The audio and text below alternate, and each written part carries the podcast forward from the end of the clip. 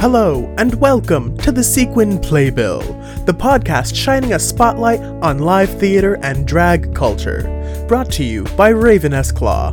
Today's episode, we explore RuPaul's Drag Race and its effect on the community today. Hello! Welcome to the Sequin Playbill once again, and this is your host, Raven S. Claw. So, yes, today's episode, we will be diving into the effects and sort of the fallout from the explosion that is drag on the screen. And mostly the effects that Drag Race has had on the industry as a whole. Um, I'll be making some comparisons to what I noticed between the theater industry and the drag industry, but it'll mostly just be about Drag Race and what it has done with the world of drag since its kind of beginning stages in the mid to late 1900s. Yeah. So, first thing that is a major uh, diversion from what drag used to be into what it is now is drag.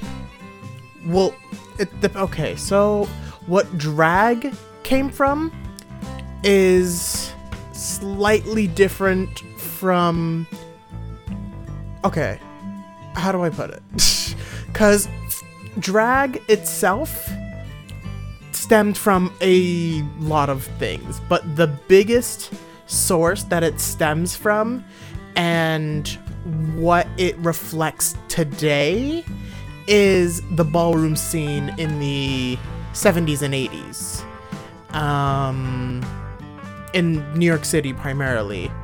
Um, with the idea of categories and walking in a category and giving realness and um, passing and basically presenting as a real, in your best attempt to pass as a real life version of whatever that category called for. So, like in the documentary Paris is Burning, the one category that I remember is military realness or patriotic realness. And it's all about trying to exemplify and look just like somebody who would be from that category and the way that you interpret that category. That is basically what one of the biggest things that has been taken from the ballroom scene into today drag. Today's drag. On Drag Race, the runways are always based on that concept. The idea of a theme or category topic where you just basically have to adapt your general aesthetic to fit the category and they judge you on how successful you were at um doing that. The other thing that has vastly, well, I mean, a direct like copy but not copy is um reading and shade and there is an entire um definition and lesson on shade and reading from Paris is Burning and now it's become its own um mini challenge on Drag Race, the reading challenge.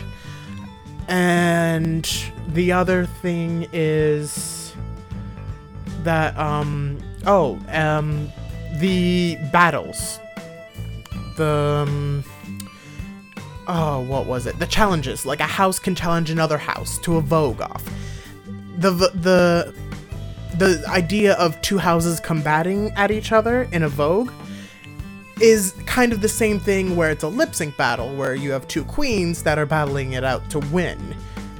And that's basically a lip sync for your life or a lip sync for your legacy. That kind of stems, well, that does stem from the ballroom scene where two houses can fight for the final prize or for the title of who's the better house. Um, and now people are taking everything from drag and are now blowing it up into well what it is today but still are I I think there is still I mean a lot of people are aware that what drag is and what a lot of what drag i- does now and what it is today stems from the ballroom scene. But I still think that there is such a low percentage or there's such a high percentage still that don't know the roots of what it is that they're doing or why they do what we why they do what they do or the influences there's still just a lot of like drag race is great at educating and mentioning and letting audiences know that this comes from X, this comes from Z, this comes from this, this this, this is from that. It still does give the information and it cites its sources basically. But I think a lot of what drag is becoming is getting skewed away from where it came from, which was a genuine family sisterhood kind of vibe. Now it's always this person against this person, or this person shouldn't be with this person, or this X shouldn't be around Y. And it's just, it's dividing itself because of the show making it seem like everything is a competition and everything is being compared now, whereas before, it was mostly an outlet for self expression. That is precisely what the ballroom scene kind of tried to portray, and I think drag has lost that, um, spark. That, like, the heart of where everything that we're doing comes from. It's starting to lose its way. And I think it's because of the show and it's the produ it's the overproducing it's people who aren't familiar or even like from that demographic or a, or from the ballroom age they're doing everything that they can to sell another spin-off and to sell another season sell merchandise. Everything is now commercialized and overly produced. And again it's totally forgetting its roots. The idea of drag is starting to get lost in translation because of the Hollywood commercialization of everything. And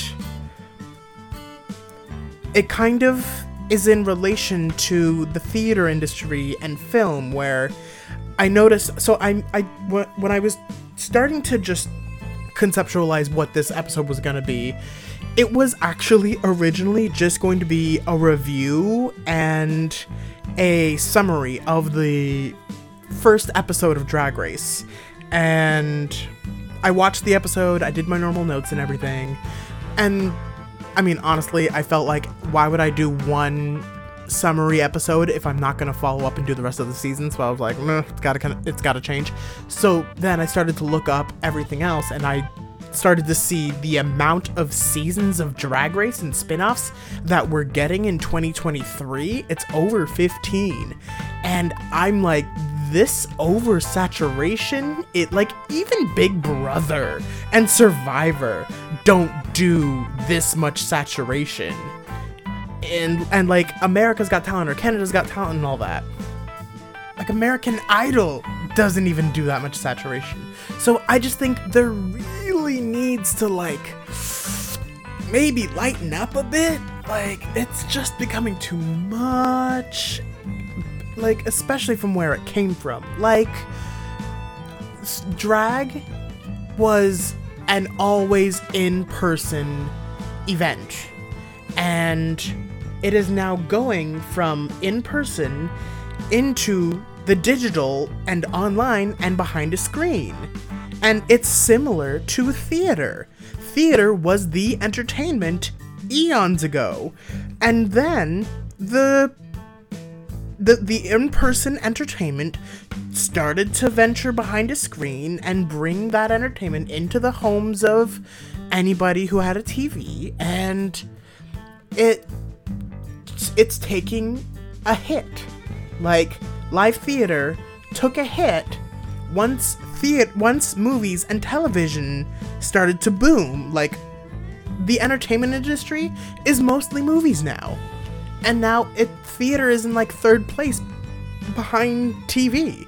Like it goes movies, then television, and online streaming, and now and and then live theater. And drag is starting to do the same thing. Drag is going from in person to on YouTube, on TikTok. Now it's a television series. There are movies about it. And the idea of going to a drag show is starting to get lost because people are just like, oh, I can watch Drag Race and I can see better queens on TV than what is like local. And the support for local queens is dwindling. And I swear I'm not getting emotional. I'm just dying here. I'm just very passionate because like the show it's oh my gosh. Okay so i i'm gonna try and get back to my try get back on track. Back to my notes. So drag is like theater where the in-person is starting to suffer and everything's starting to stick behind a screen. And the other thing that it's doing is it's pigeonholing the styles of drag and the aesthetics are being pigeonholed into this tiny little niche of drag, which is like it like when drag started, it was all about the realness and all about passing and looking like a biological woman.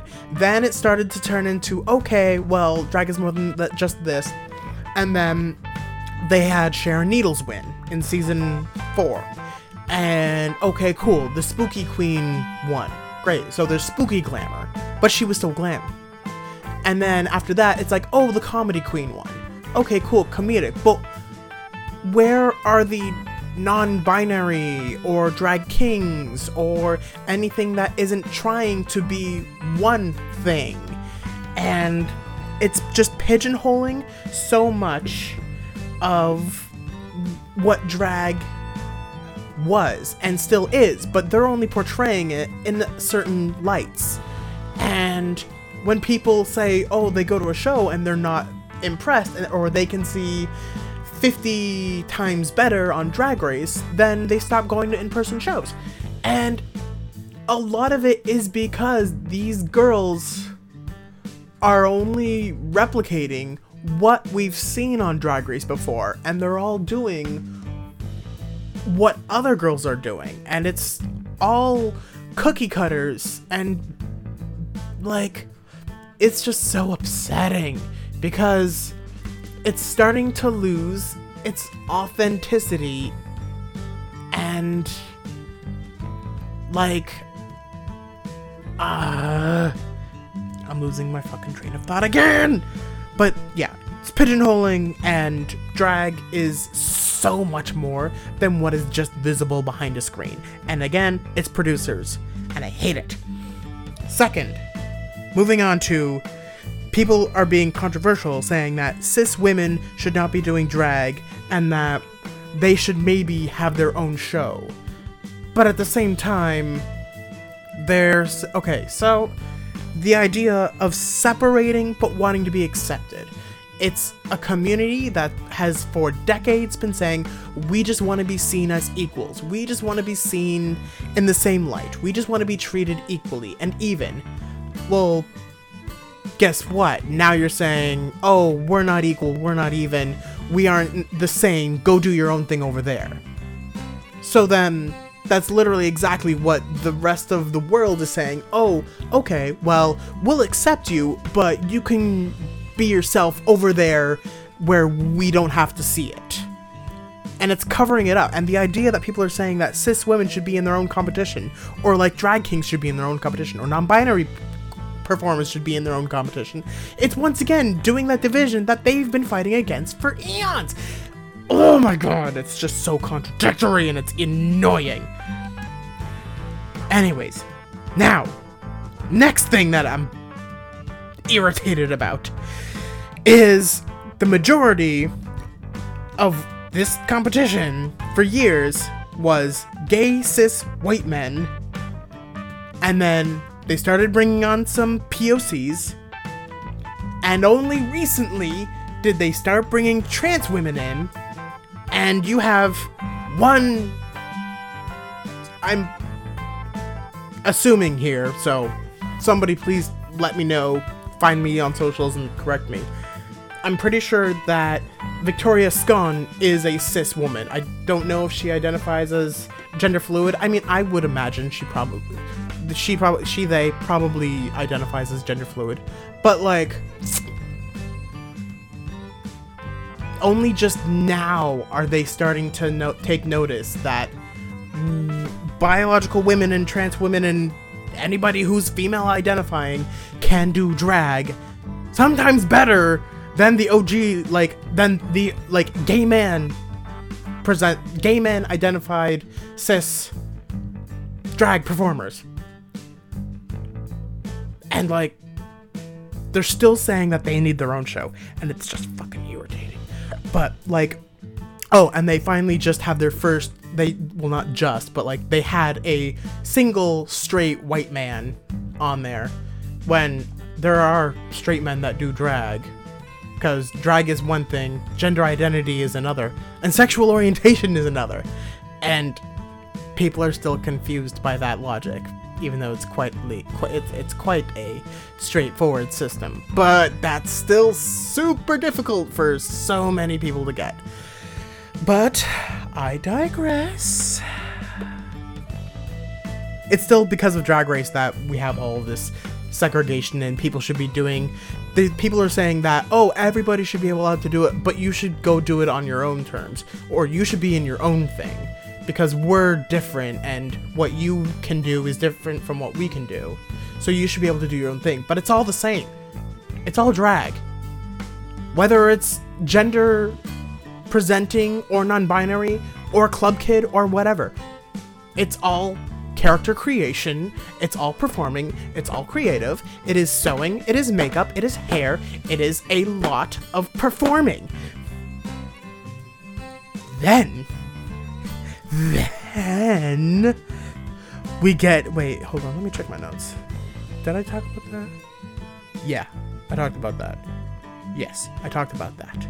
Yes, I talked about that. Okay, then. okay, intense episode. T- in- intense episode this week. Anyways, so breathing, taking a breath. We're good. We're cool. Anyways, next, the thing that I wish Drag Race would do more of is presenting that the queens who have highly expensive materials don't always or aren't 100% better than the others who have inexpensive items.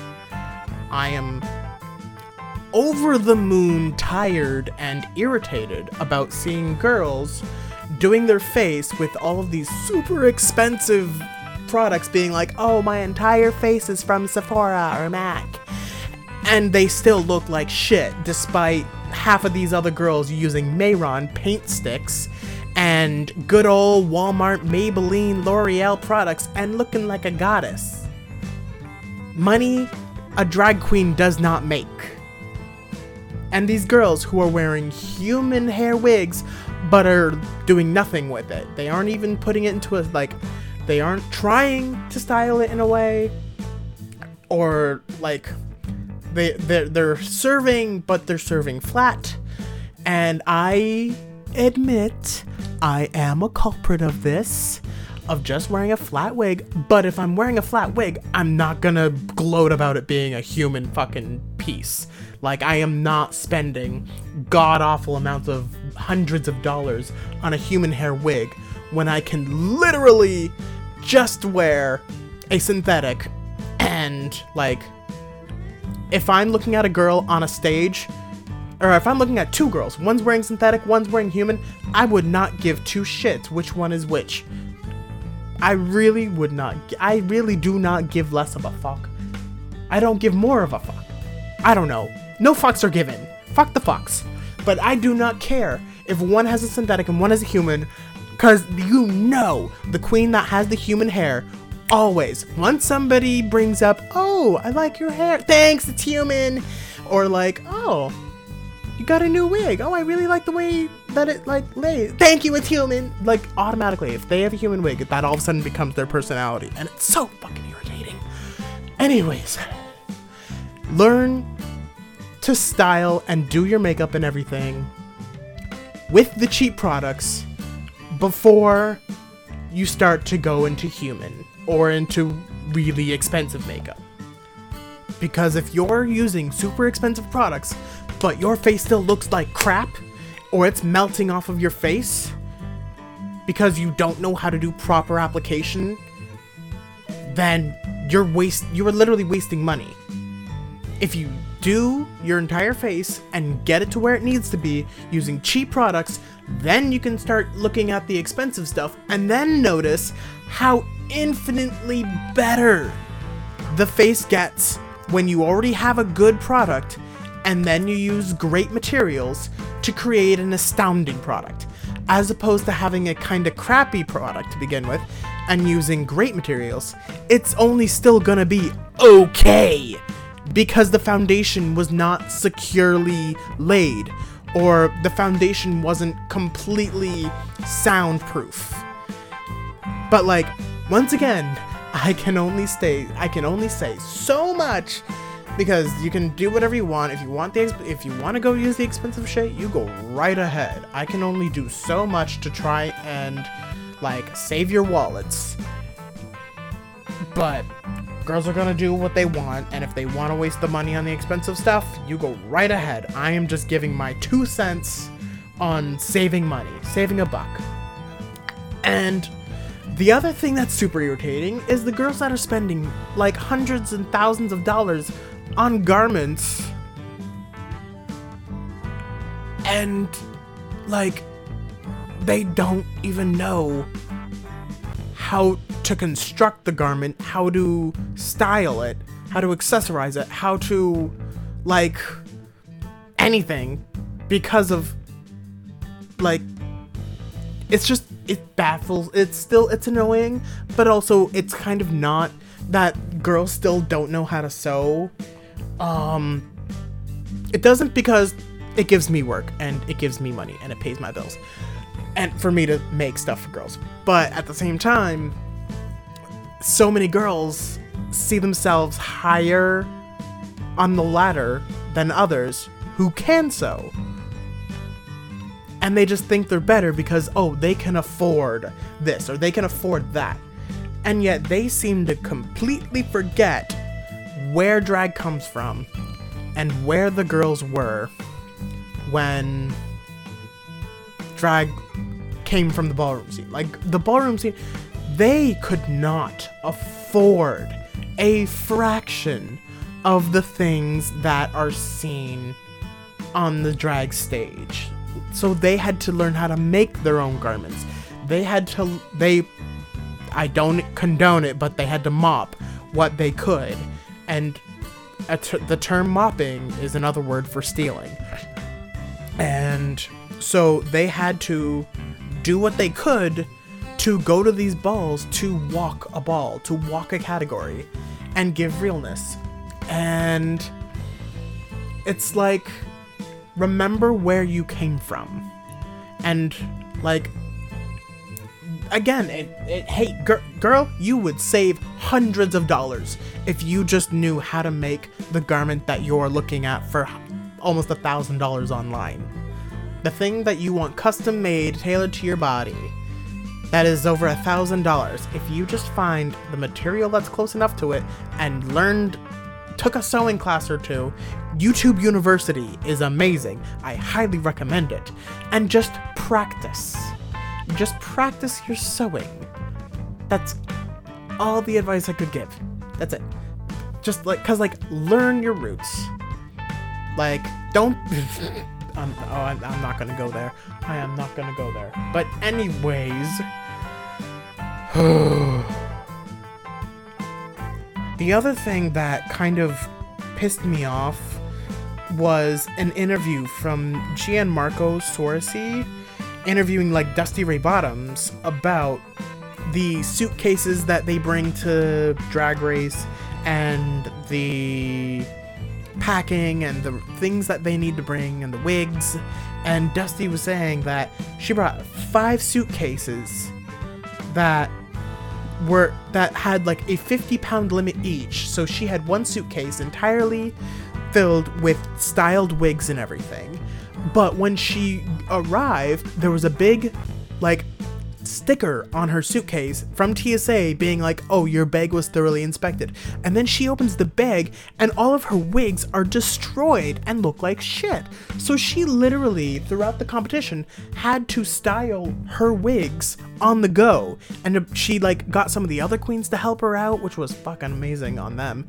But like the idea that you have there's like it's it's the idea of what drag race is portraying and people are watching it and be and are completely forgetting that this, this is a highly produced high stress setting television show. This is not by any means real life drag.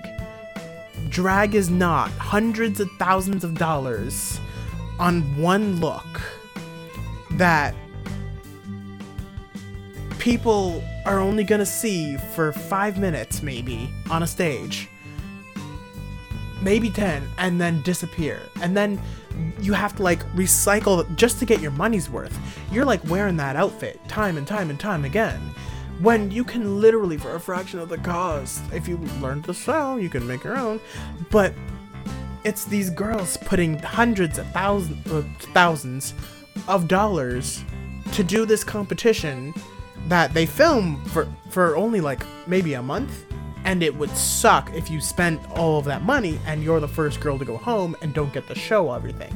Then that's a real shitty situation that it it puts you in like I've heard horror stories about the things that the girl these girls do to prepare for going onto this show and it boggles my mind the level of standards that this television show has and then people expect the same thing at live drag shows. And it's kind of ruined the local queen scenes. And like the social media the social media girls versus the classic drag girls, I don't even want to get into that conversation. That's basic that's kind of what this entire next season of Drag Race season 15 is going to be all about because there's so many TikTok queens and there's classic in-person drag show queens and there's like almost a there's like a divide between the social media girls and the drag show girls um but like, I'm not even gonna get into that conversation because that's just a whole can of worms that I am not interested in opening at this point in time. But the last thing that's also like really kind of a piss off because of this show is when a club or venue advertises a drag show, people are, oh, okay, cool, drag show, yeah, let's go, they're always fun. And then they advertise that they're having a Ru Girl. People are more motivated to see somebody who was on TV than some of their local friends who are talented. I mean, granted, if I were like to go see like TV personalities obviously they would like grab all of the attention. It's almost more of like a marketing or an advertising technique for an event than anything. But it's the people will throw money at girls who have been on TV as if they don't have anything and then will seldomly selectively maybe give a tip to the local girl maybe but if it's somebody like girl just because you tip that famous girl a 20 does not mean that she's gonna come up to you and kiki with you for like 15 minutes and have a drink or buy you a drink or anything. Like, no. She's gonna take your money, give you a smile, and move on. Local girls will literally still be more like personable. And you can actually have a down to earth conversation with a local girl more than the girls that are from TV that are coming that aren't from this club or from this area or from this province or from this fucking country even. Like people will automatically, "Oh, here, take my money, take my money" to a girl who has been on TV and is making the money, while girls who are local are doing this out of their own pockets and don't have that recognition of being on a global television series. Because once again, it is a overly highly produced product that is not an accurate representation of what drag culture is today. Damn, that's good to end on. Okay, so yeah.